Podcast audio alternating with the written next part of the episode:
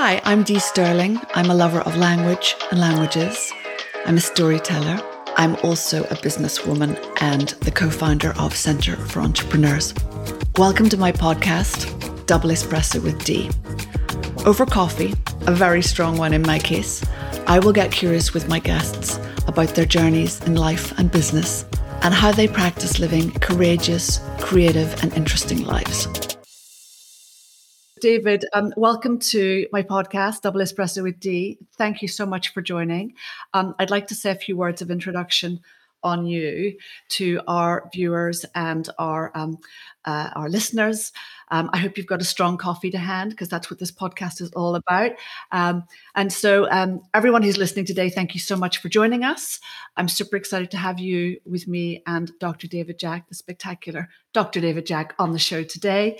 Whether you're walking in the park with your friend, having your coffee, whether you're in your car, listening or watching, I hope you enjoy this episode of Double Espresso with Dee, with me, Dee Sterling.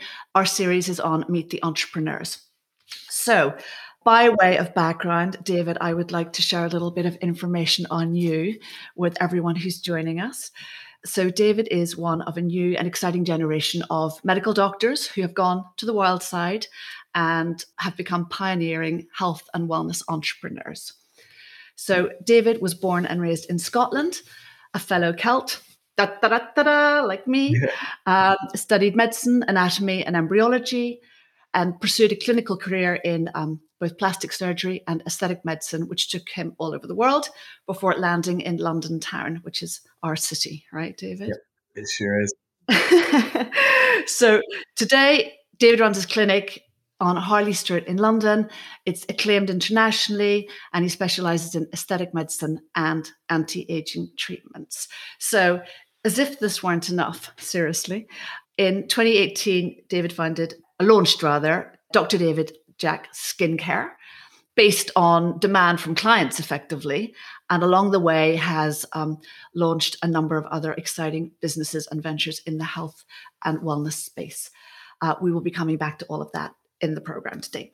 So, in summary, having known David for a number of years, I can testify that he is truly unstoppable and a serial entrepreneur in all the best ways.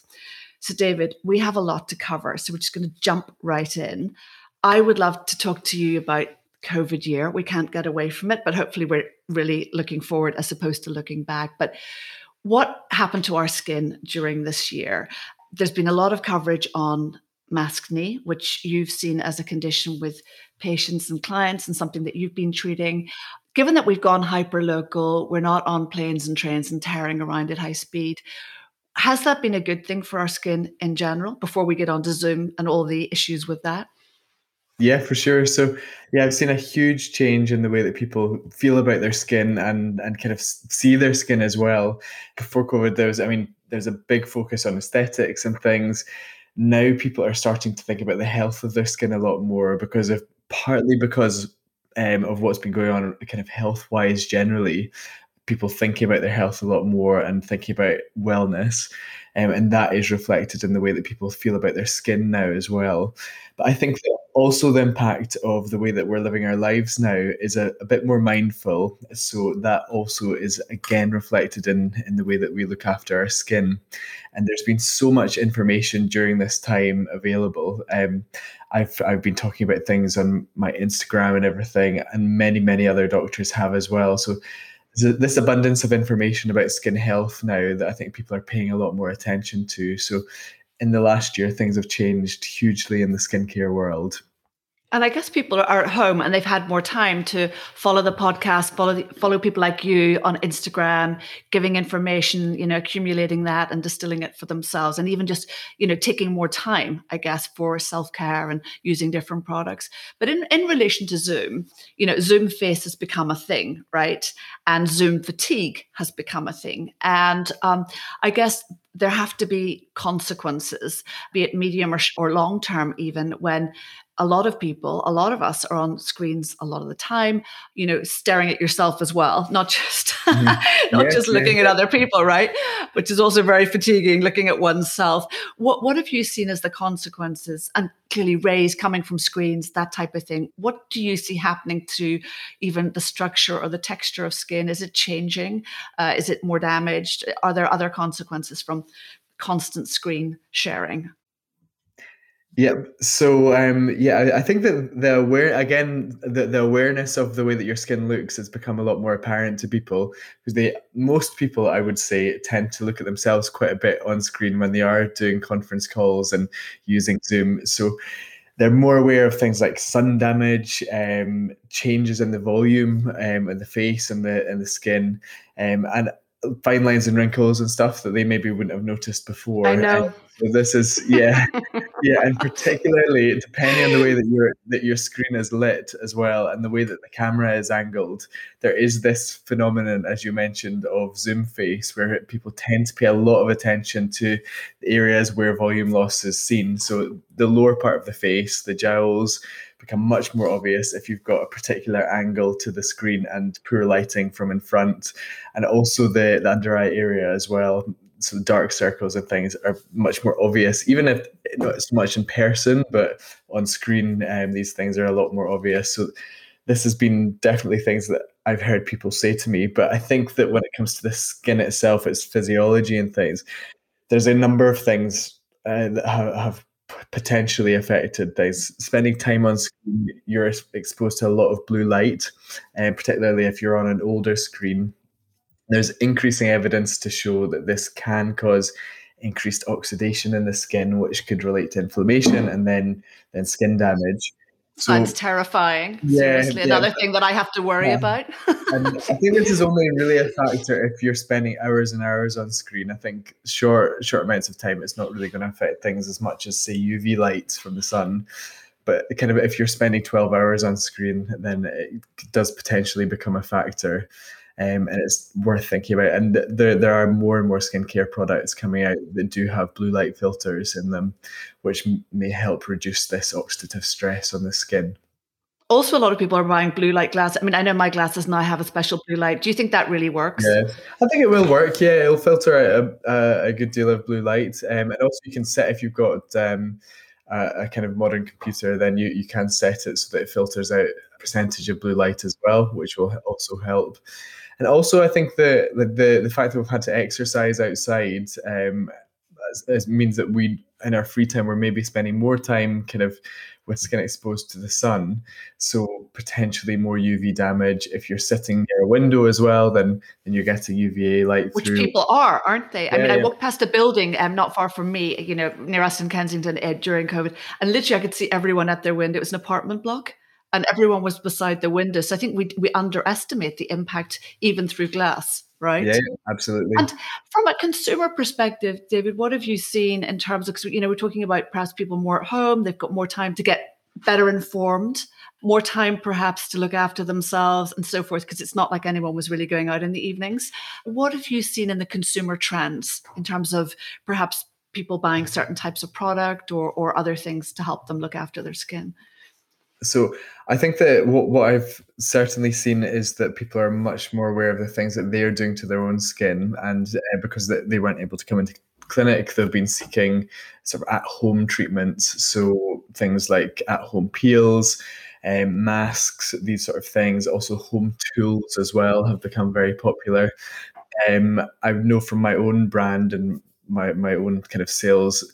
Um, we have treatment masks at home, which are, are designed to kind of target particular skin issues. Like what? They're called face paints, so they're color coded for different skin issues. I have a yellow one for pigmentation, which has been become our best seller of the whole right. brand. Um, I have um, a blue one for dry skin and and kind of aging signs with fine lines and wrinkles, rosacea, and any anything kind of inflammatory or irritated. And then i've got a red one which is more more for acne. Um, so those actually have been selling in much greater volume than my kind of regular skincare products. Right.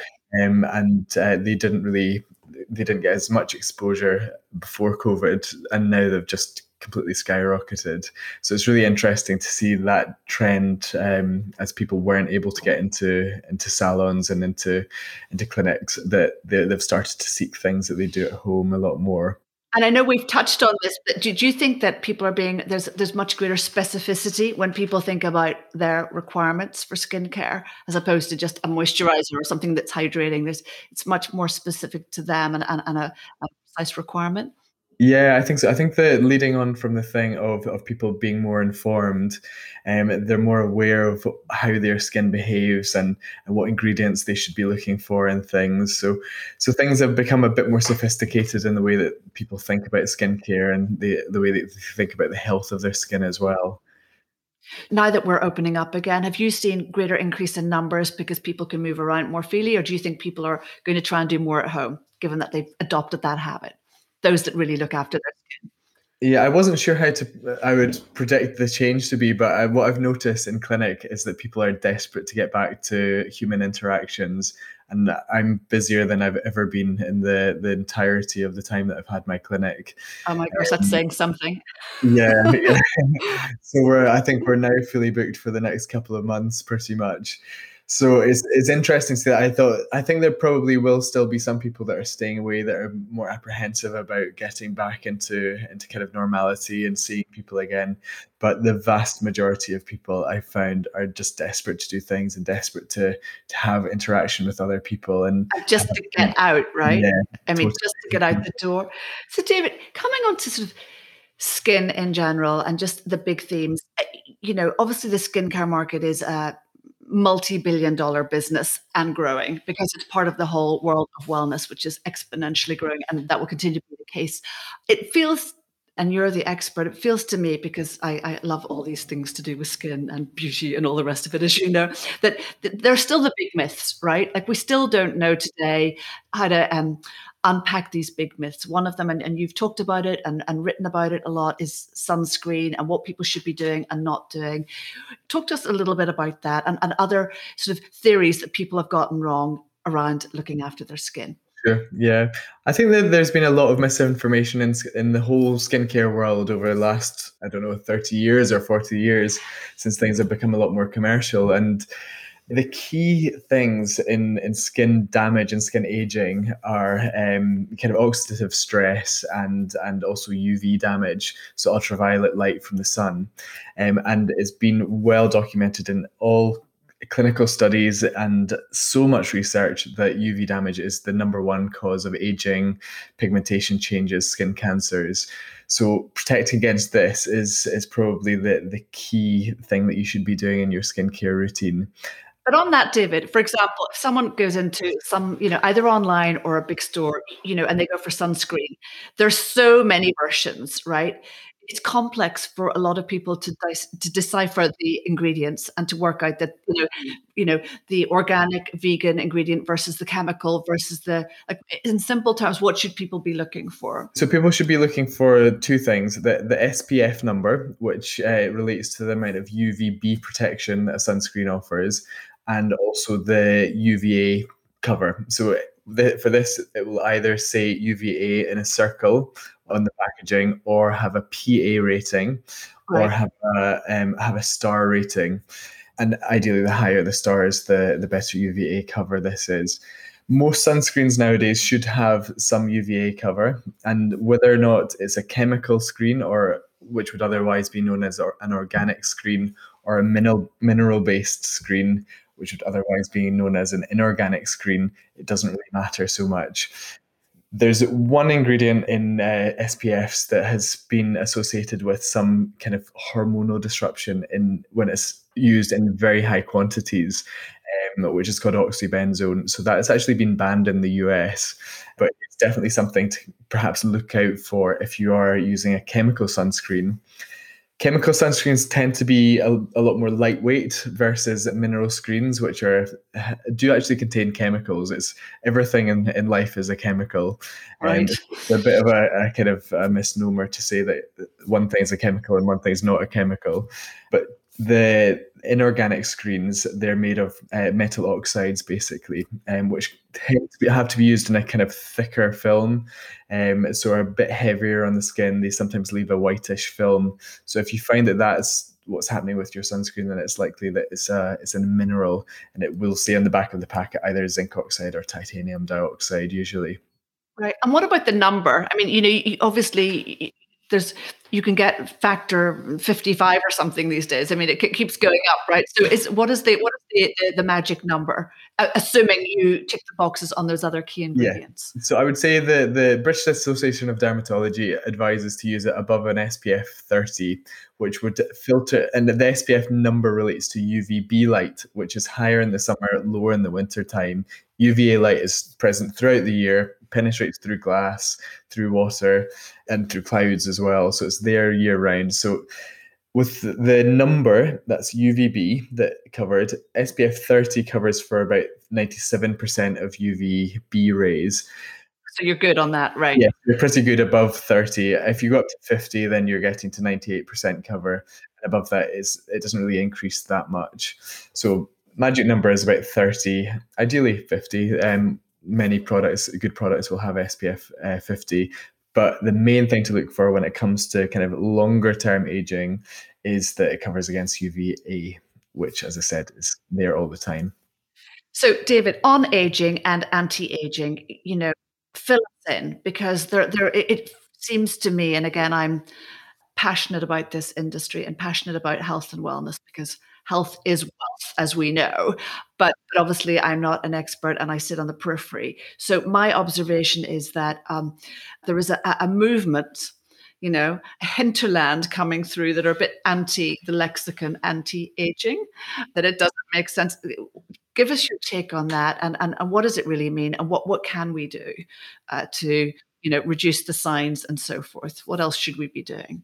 Yeah, so I think that there, there, I definitely agree. There is, I mean, there, there's this growing kind of negativity around saying things are anti-aging, and what we probably should be thinking about more is just our skin health and looking good for our age. Um, but there's still this whole field of things of, of, kind of anti-aging treatments and anti-aging skincare that is still there and it's still a very large part of the industry but i think that when it comes to our own skin aging and in skin health, there, there's definitely things that we should consider. Firstly, like our general health.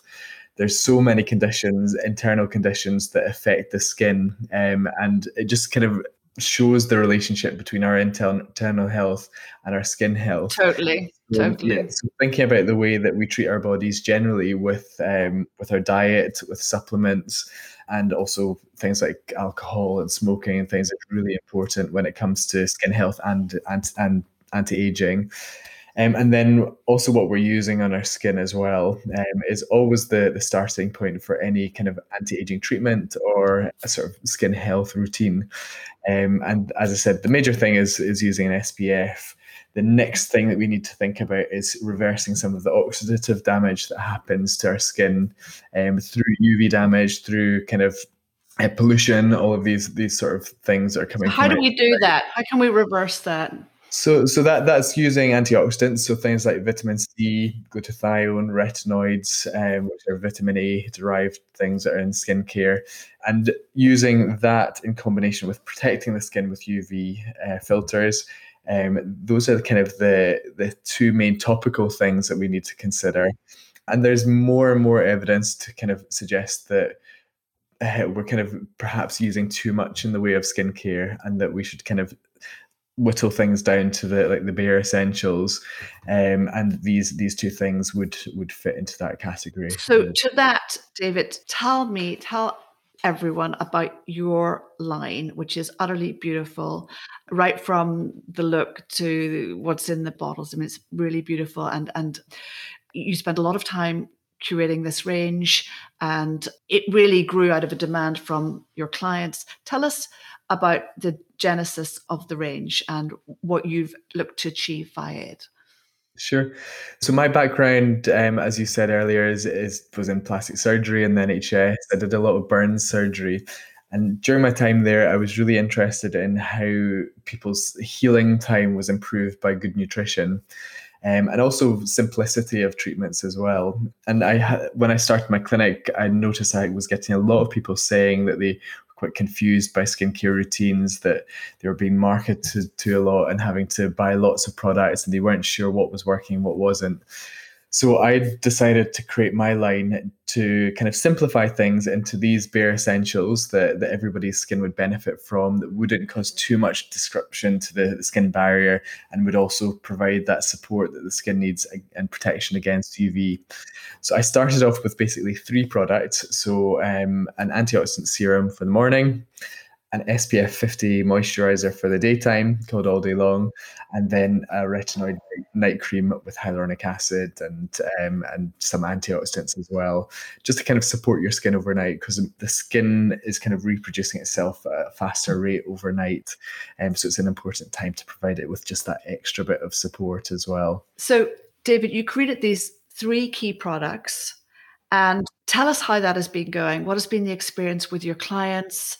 What was your experience actually creating this line? Uh, do you mean from a, a, kind of manufacturing point of view, or the whole sort of ecosystem? From from going, I'm going to do this.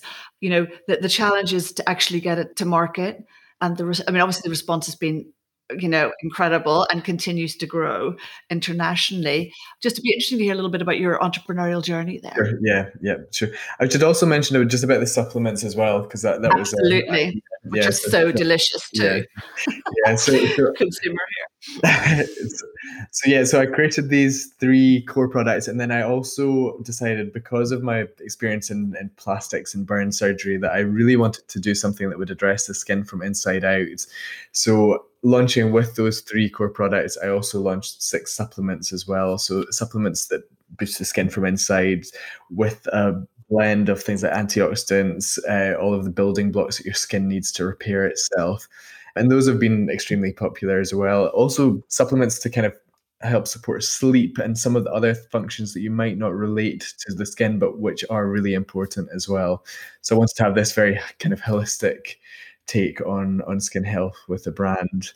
So I kind of I created it. It took about three years to really kind of get the formulations right and and also kind of decide which products I was going to launch with.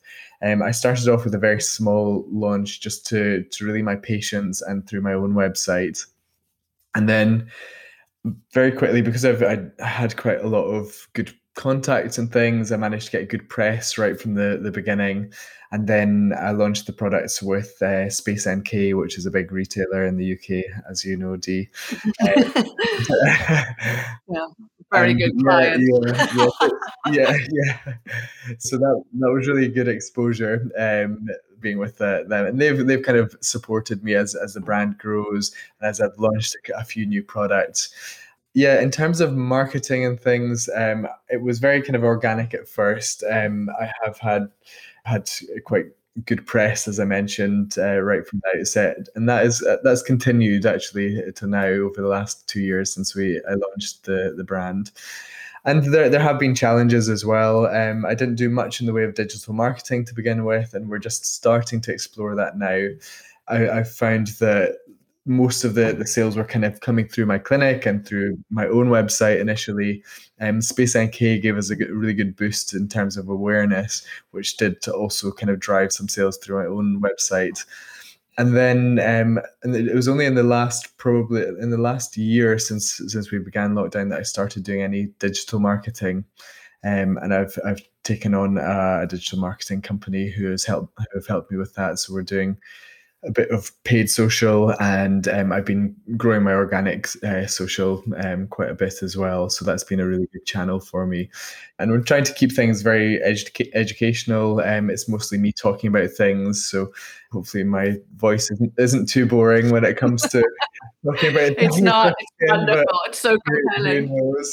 Um, but I try to keep things as simple as as, as possible and, and as straightforward because these things should be. And yeah, so we're just slowly growing. And um, I've reformulated some of the original products because it was it must be about three to four years since these were originally formulated, and the market has changed as well. So we were talking about blue light earlier on. Um, I'm adding some blue light filters to my day moisturizer all day long updating some of the ingredients that are in there for more modern ingredients. So um, I'm going to relaunch everything in June this year, June or July, hopefully. Fantastic. That's very exciting. Yeah, it's, it's slowly growing, starting to see it. We've got our, the UK is probably our biggest market, followed by the US, interestingly. Um, we get we've got a lot of clients in the US, um, and I've not necessarily done any paid so, uh, social over there, but uh, just through organic social, I've, I've kind of uh, seemed to have built up a bit of an American fan base, which is really nice. Well, that's a huge market, right? Yeah, totally, totally. So, um, it will hopefully be our second kind of key market to launch in um, next year. So, on that, David, you know, you have really become um, one of the names in you know health entrepreneurship here, and as we all know, there's a big difference between wanting to start a business or liking the idea of being a founder or an entrepreneur and actually taking the leap. And a lot of people find making that step very difficult, if not impossible, because they're not quite sure which way to go or how to go about it. They're overcome with fear of failure. And I always say, and I, I stand by this, I think most people's biggest issues themselves. They get in their own way. If they could get out of their own way, they'd probably jump ahead. What happened in your life for you to decide to make this leap and to make this change? So I've always been a person who has, has wanted to push myself. I've um I've it's never come from kind of parents or anything like that. My parents were always happy that I just did what made me happy, but I've always just been I think wanted to do things as as kind of as well and as uh, and to kind of grow myself as as much as possible from an early age really. And i always pushed myself at school. I had uh, I was always had to be best at everything when it came to schoolwork, and that kind of progressed through my my career in at university, and then getting to doing plastic surgery. It was it had to be the hardest thing that I had to to get into and and get the best job and things. So. Um, so just it kind of followed on from that. I kind of when I was in NHS, I was kind of a bit frustrated of being on a set career path that that couldn't grow any quicker. And I've always had this kind of almost like um, ADHD type approach to things. I just want to get there really quickly, which has been a bit of a hindrance in certain things. Like when I was learning how to play the piano, um, I just wanted to run before I could walk, which meant that actually I didn't didn't get very far with that. Um, but yeah, I think that's always this this kind of desire to kind of push myself has been quite an intrinsic part of my own personality and i think i can see really why uh, taking the leap to kind of leave a career and kind of go down a more entrepreneurial route is a difficult one for many people because it is is leaving that kind of safety blanket behind. But i i kind of feel that i have a bit of an addiction to that that kind of um, almost that that fear of, of doing something new. I love the the challenge of trying something new. And as you know, Dee, that I've started a number of businesses that haven't been quite as successful. And um, but, but at I've least always, you've started them. Right? Yeah, at yeah, least I've you've given it a go. And then, then failed with them. But uh, I, I, always I like to have a challenge and I like to push myself wherever possible.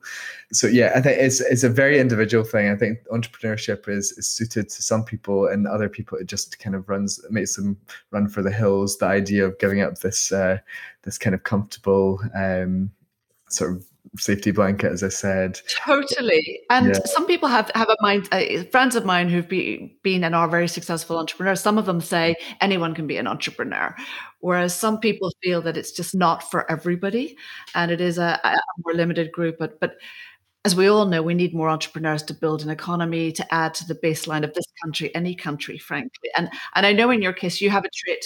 Well, many, but you have a, a trait of successful entrepreneurs where you move very quickly and you you see opportunity and you feel the timing and you leap into it. And also if something doesn't work you move on quickly because that's as important isn't it?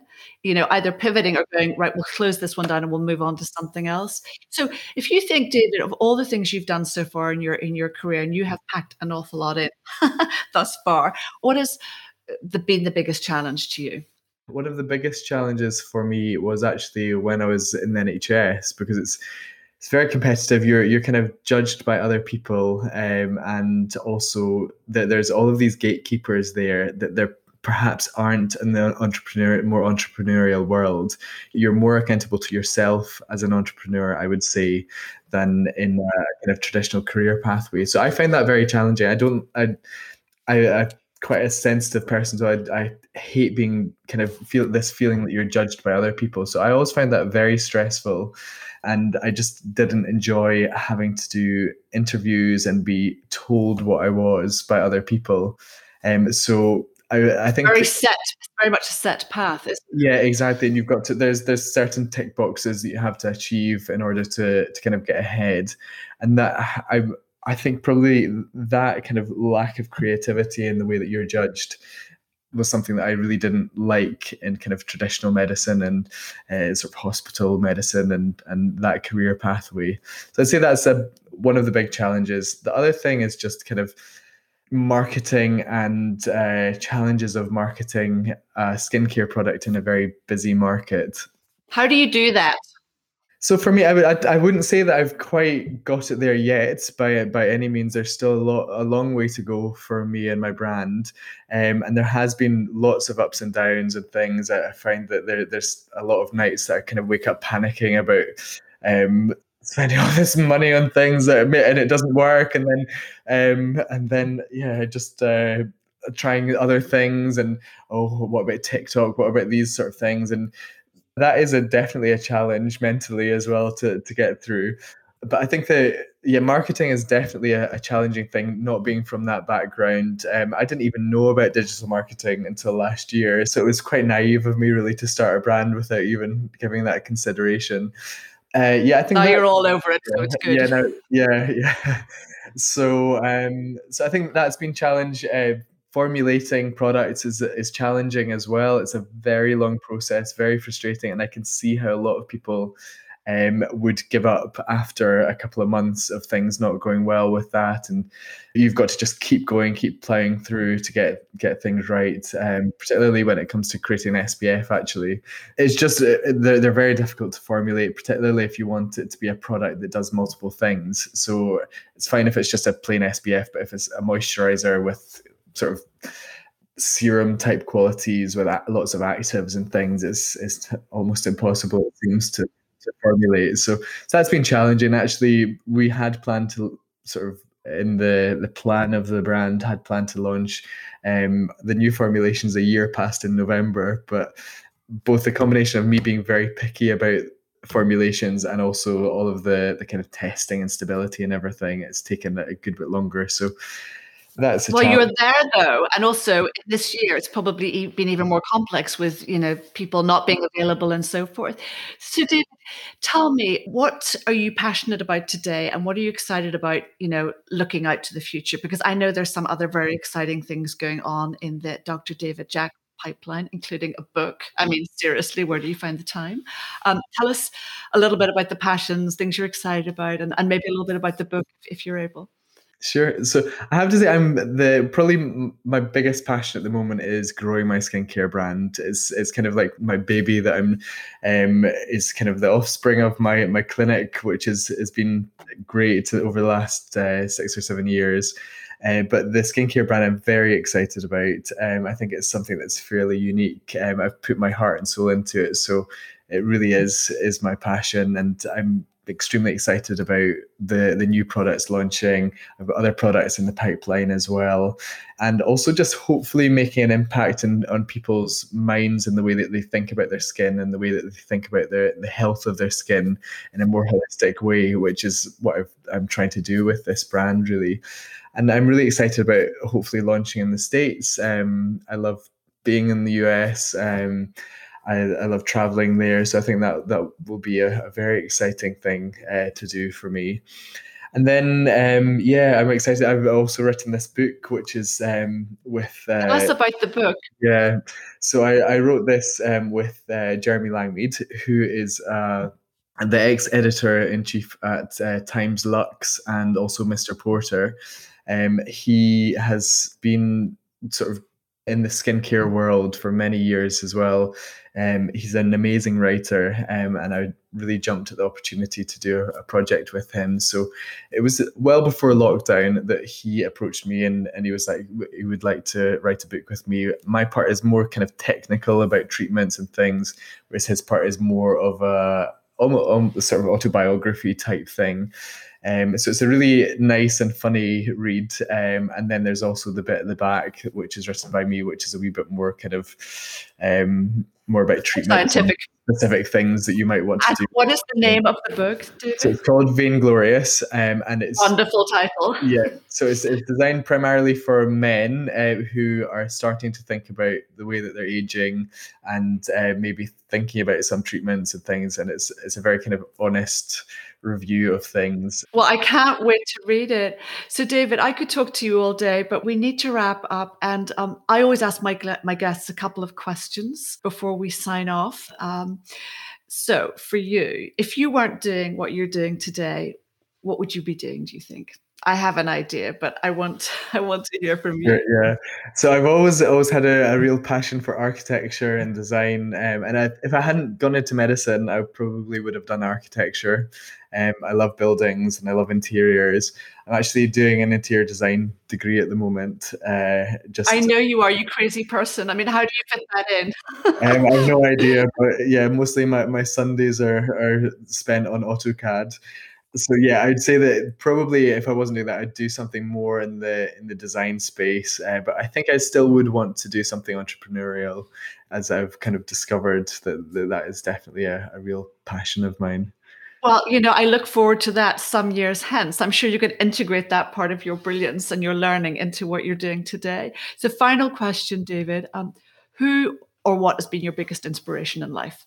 I would say I, I think there's a, a, a, number of people that have been inspirations in my life. Um, definitely, my, my, my parents have been a, a, big inspiration. They're they're very the kind of the kindest people that I know, and uh, they always have been kind of really there for me and and passionate about what I'm doing and supportive. And insp- inspirations, uh, there's one or two people who are are really in entrepreneurs who have grown businesses from from nothing to be worldwide successes. Um, one of whom is Natalie Massenet, who started Net-a-Porter. Um, she's definitely a, a, big inspiration of mine. It grew something from a kitchen table to a billion, multi-billion right. dollar Incredible. business. And um, there's a there's a few others in the skincare world as well. Um, people like actually another another doctor Barbara Sturm who um, has also a skincare brand. Um, I've watched her over the last few years grow something um, from a similar sort of brand to mine to something that is world famous and um, yeah there, she definitely has her critics but I, I think i'm so inspired by what she's done as well. Um, it's a huge achievement right? yeah totally totally and different people at different stages can inspire us right yeah. and david you know i have to say you are a huge inspiration you're one of the the nicest loveliest people i know personally you know you're you always make time uh, for all of us you are an inspiration in the speed at which you operate and your energy level and the good vibes that you put out so I just wanted to share that on this. And it's been brilliant to have you on the podcast. Thank you so much for joining me. And I look forward to the next chapter, including the chapters of the book, right? I'm looking forward to getting that soon too. Thank you so much. Thanks so much for having me. Thanks, Dee. Lovely to speak to you. Thanks for listening to this episode of Double Espresso with Dee, with me, Dee Sterling. If you enjoyed it, I'd love you to review and subscribe to the podcast so we can share these amazing stories with others. I'd also love to connect with you, so feel free to contact me via Instagram DM at D Double Espresso. Until the next time, au revoir.